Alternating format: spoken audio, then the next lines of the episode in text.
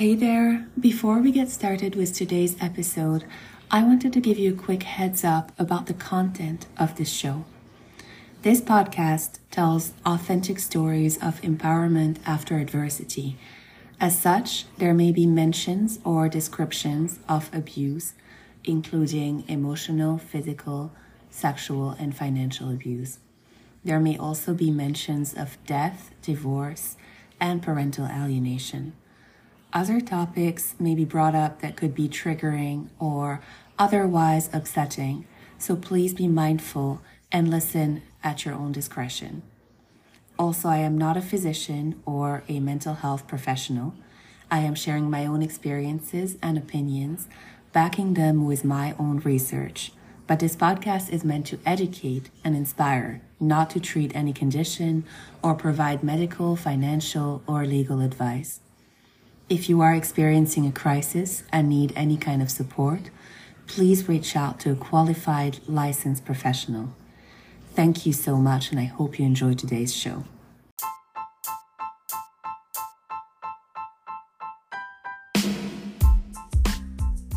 Welcome to the Power Talk, the podcast that puts self empowerment at the very core of self development, transformation, and growth. I am your host, Sophie Marie. I am a Lebanese American millennial, author, life coach, and Reiki master. But my life experience has made me an expert in taking my power back from abusive people, starting over many times after hitting rock bottom, and finally creating the life I always wanted for myself. And today I have become passionate about helping you take your power back stand up for yourself, and live a happy life. On this show, we discuss how taking your power back can be the key to living a happier, healthier, and more fulfilling life. We explore how to walk away from people and situations that no longer serve you, find your purpose, heal, and live your best life. If you're looking for practical tips, a sprinkle of spirituality, a whole lot of down to earth advice and inspiring stories, you are in the right place. Please make sure to subscribe so you don't miss any new episodes.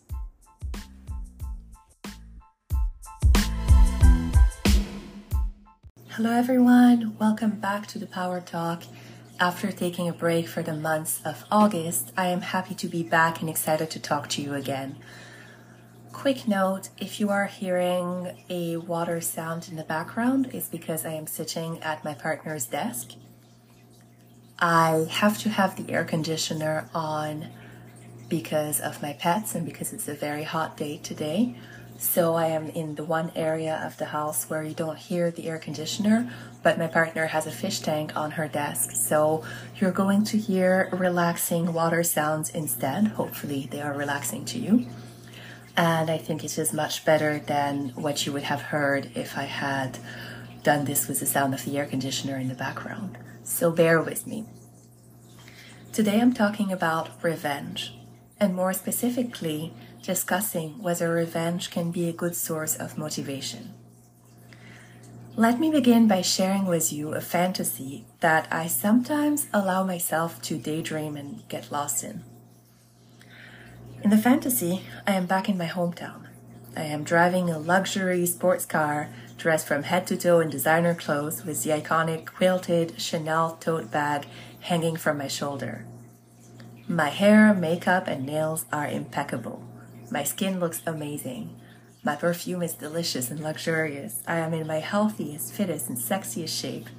And maybe I even have a little fur-fur dog poking its head out of my Chanel bag. I mean, hey, don't judge me. It's my fantasy, okay?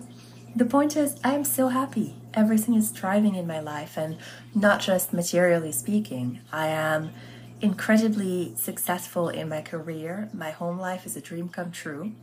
And I am surrounded by people I love and care about unconditionally, and who love and care about me. I am married to the love of my life, and our family life is wonderful. So I step out of my luxury sports car to walk into Starbucks to get frou-frou, some ice water, or into some restaurant. And then I run into my three main abusers my abusive mother and the two other close relatives who made my life an absolute hell during my teenage and early adult years. These people see me and they realize it's me. It's the girl they've relentlessly bullied, abused, sabotaged, and tried to destroy so many times. And now they see me and their mouths are hanging wide open, and yet they're unable to say anything because they are so much in shock to see the best version of me. And in that fantasy of mine, somehow they start digging around to find out that the girl that they caused to become homeless now owns a magnificent house and multiple properties around the world. That the girl whose education and career they sabotaged is now a best selling author, a successful business owner, has given a TED talk, and travels the world to give addresses and teach workshops that empower people that the girl who they threw all those stones at took them and built one hell of an empire with them. Often, when I am in this fantasy, my thoughts drift to another incident that happened in real life when I was 20. It was around the dinner table, and my relatives had several guests. We never sat at the dinner table unless there were guests. The conversation somehow ended up moving to designer bags and my mother, being the class act that she is, that's totally ironic, by the way, she bragged about how she bought her designer bag from Chinatown in New York. She bragged about her bags being fake and about only spending $50 on them instead of the hundreds or thousands that people spent on the real deal. I remembered even how one time when we had first moved to the States, she dragged me in New York into a back alley that looked like the kind of place where you can get killed. Literally. Only to buy a disgusting Chanel style fanny pack from someone who was selling fake bags. So, during that conversation at the dinner table, when I was asked if I had any fake designer bags, because everybody was feeling like my mother was being so savvy with her fake bags, I said no. But maybe I was being naive and desperate for approval. I revealed that my dream was to become a best selling author and to buy myself a real Chanel tote bag when that happened as a reward to myself. When I said those words, everyone, almost everyone, just burst in laughter. And my mother's laughter was the loudest, the exaggerated cackling of a stereotypical villainous fairy tale old hag. Like the ha ha ha ha ha, you beat the apple, Snow White. You know, like like in that old Snow White movie from Disney from the 1930s, you know how the witch is? That was literally my mother. She pretended to choke on her food and to cry with laughter, and then she looked at me and she said, This would never happen that I would never become a best selling author, and that I might as well count my losses and let her buy me a $50 fake Chanel bag because she could guarantee me that I would never even make a total of $50 from any books that I sold. In that moment, with my cheeks burning with humiliation and frankly anger, I swore to myself, silently this time, that I would make it no matter what. I would become a best selling author during my lifetime. And I would treat myself to the Chanel bag of my dreams as a symbol of me successfully reaching this milestone. So today I want to explore the theme of revenge and discuss with you something that came up the other night when my partner and I were having a conversation about life and goals and motivation. Let me start with that saying that goes, the best revenge is a life well lived.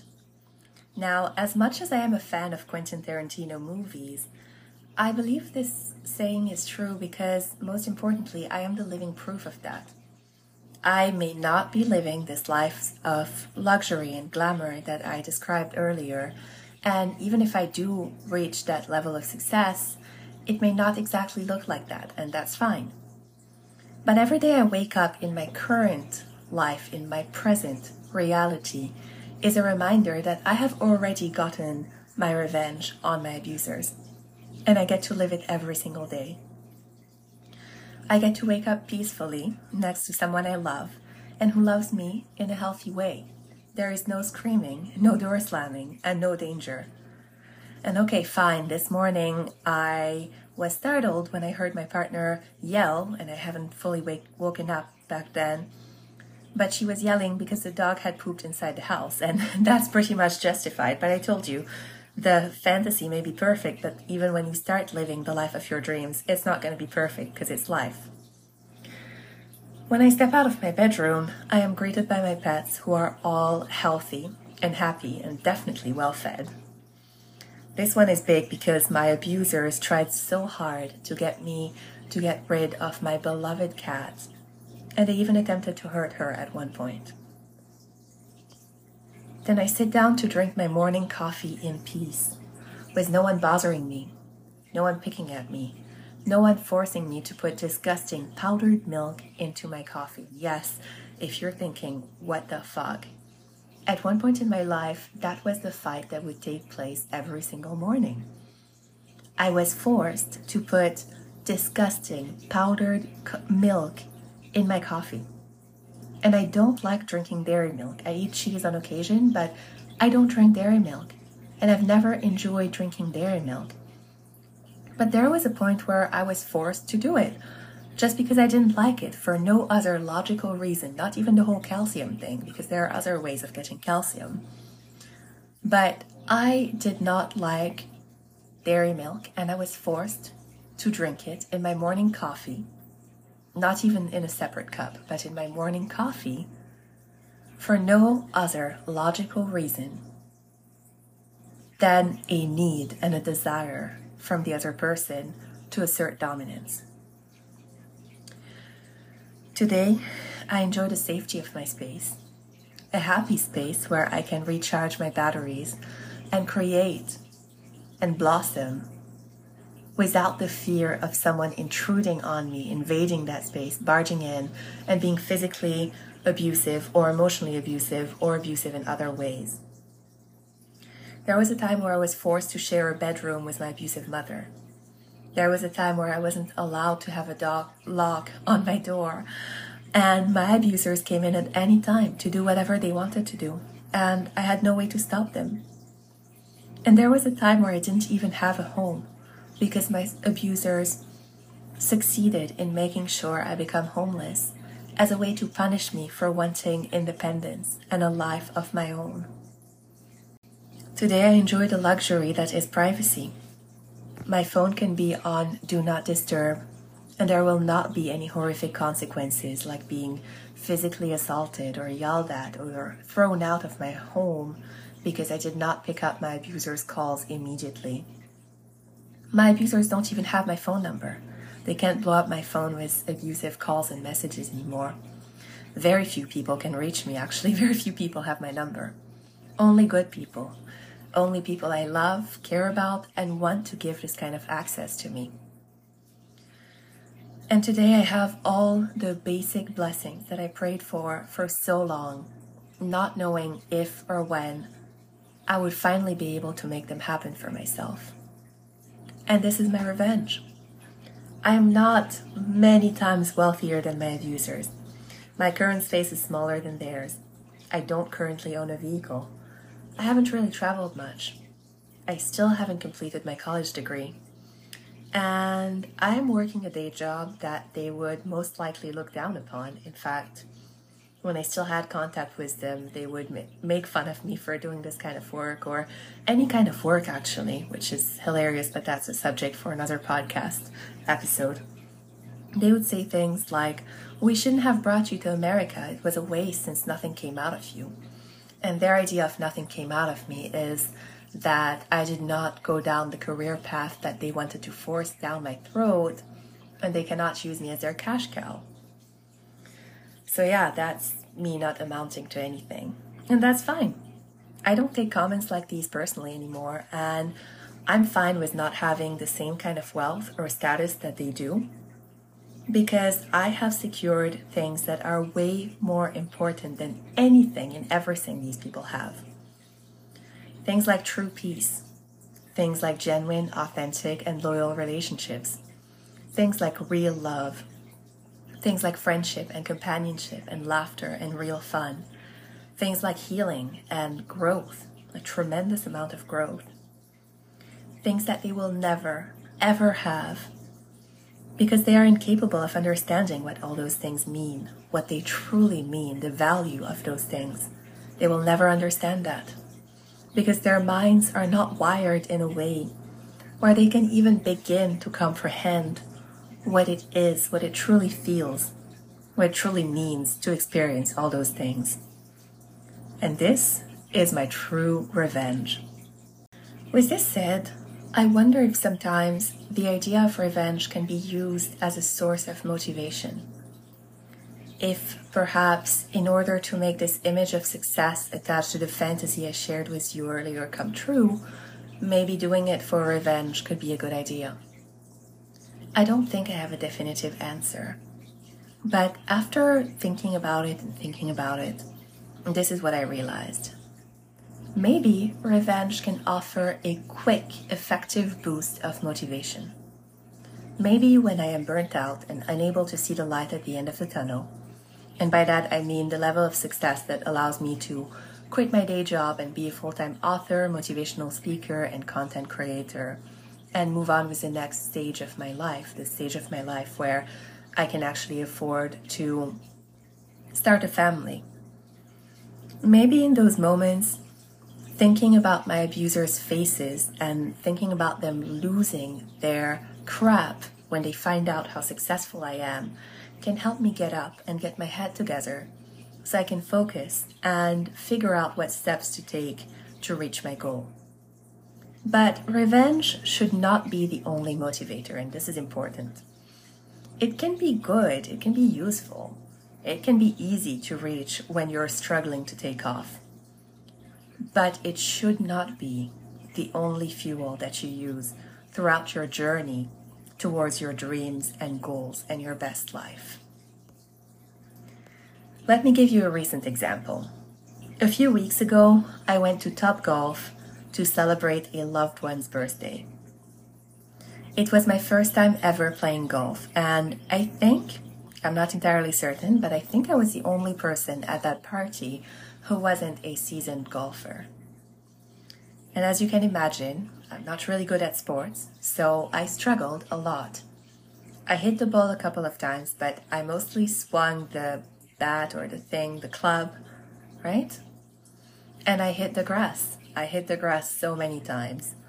I honestly had no idea what I was doing. And I laughed at myself a lot because that's the only thing you can do in such situations when you're at a golf course and it's hot and it's loud and you're dressed nicely but sweating and your makeup is uh, is melting off and you have to run to the bathroom every now and then to refresh your makeup and drink something cold to not melt literally laughing at yourself it's never a bad idea but towards the end of the party, something about that satisfying clink noise that the metal club tip thingy makes when it hits the ball made me think of a Tarantino movie. Again, my thing was Tarantino movies. And when it was my turn to play, I allowed myself to imagine that the balls I was hitting were actually my abusers. And not just my abusers, not just people who had uh, hurt me in the past, but also things and abstract concepts I was angry or annoyed at. And I became so focused on channeling that anger and those feelings of injustice and betrayal and annoyance that I kept hitting those balls and sending them flying very, very far. I still don't know the technicalities of a golf game and what you call the holes and the courses and all that, but I got a lot of balls in the holes and I scored more points than I ever had before. But after a while, I found myself letting go of the negative feelings I was projecting on those balls and subsequently smacking with all my might, and I enjoyed my newfound confidence in the game just for the fun of it. I was in the moment. I enjoyed the natural high that comes with doing something fun and physical and feeling like I was finally getting increasingly better at it. And this made me realize how the desire for revenge can be a good motivator, especially when people have laughed at you, put you down, proclaimed that you would never amount to anything, especially when they have hurt you so much and for so long, and use their power and privilege to put so many obstacles your way so you would not amount to anything. Especially when they are the kind of people who aren't happy to have everything, but also need other people to have nothing so they can feel good about themselves. But again, revenge cannot be your sole motivator. It's like caffeine. Think of it this way a cup of coffee or an energy drink is good when you need a boost in the morning. But if you're depending on it all day long, and if it's the only thing that's keeping you going, it's going to cause you more harm than good. And the same applies to revenge. It's a good way to give yourself the boost you need to get started or to get to the next stage. But there needs to be something else, something healthier, something more sustainable, something that allows you to enjoy and be proud of the efforts you are putting into your desires, your goals, and your vision. I want to live that fantasy one day. I want the luxury car and the little fur dog poking its head out of a Chanel bag to become my reality.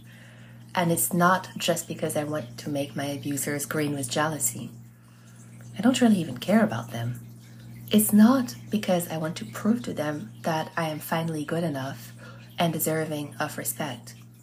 Because I never will be good enough for them, no matter how successful or wealthy or well connected I become. I found that out years ago, and it was a turning point for me when I realized that I would never be good enough for them, no matter what I did. And that everything that I put effort into from that moment on should be done for me and just for me.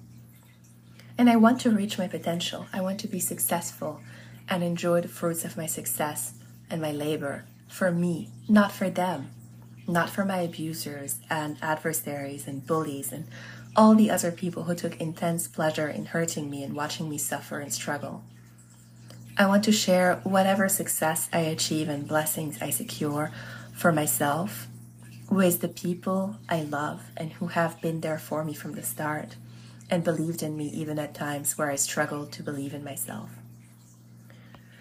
So, to finish this, I'd like for you to take the chance to reflect on the theme of revenge and the role it plays in your life. Would it be useful for you to use it as a catalyst for change? Or is the need for revenge dominating your motives far too much in a way that prevents you from enjoying the journey and experiencing healthier emotions? Thank you so much for listening. I hope you enjoyed this episode, and I will see you next week for another one. Before you go, please make sure to subscribe, leave a rating and a review. This helps me a lot as I grow this podcast and my platform. I would also like to invite you to follow me on social media, pre order my upcoming book, Empowered, and look at everything I have to offer by clicking on the link in the show notes. Much, much love to you all, and I will see you soon. Bye.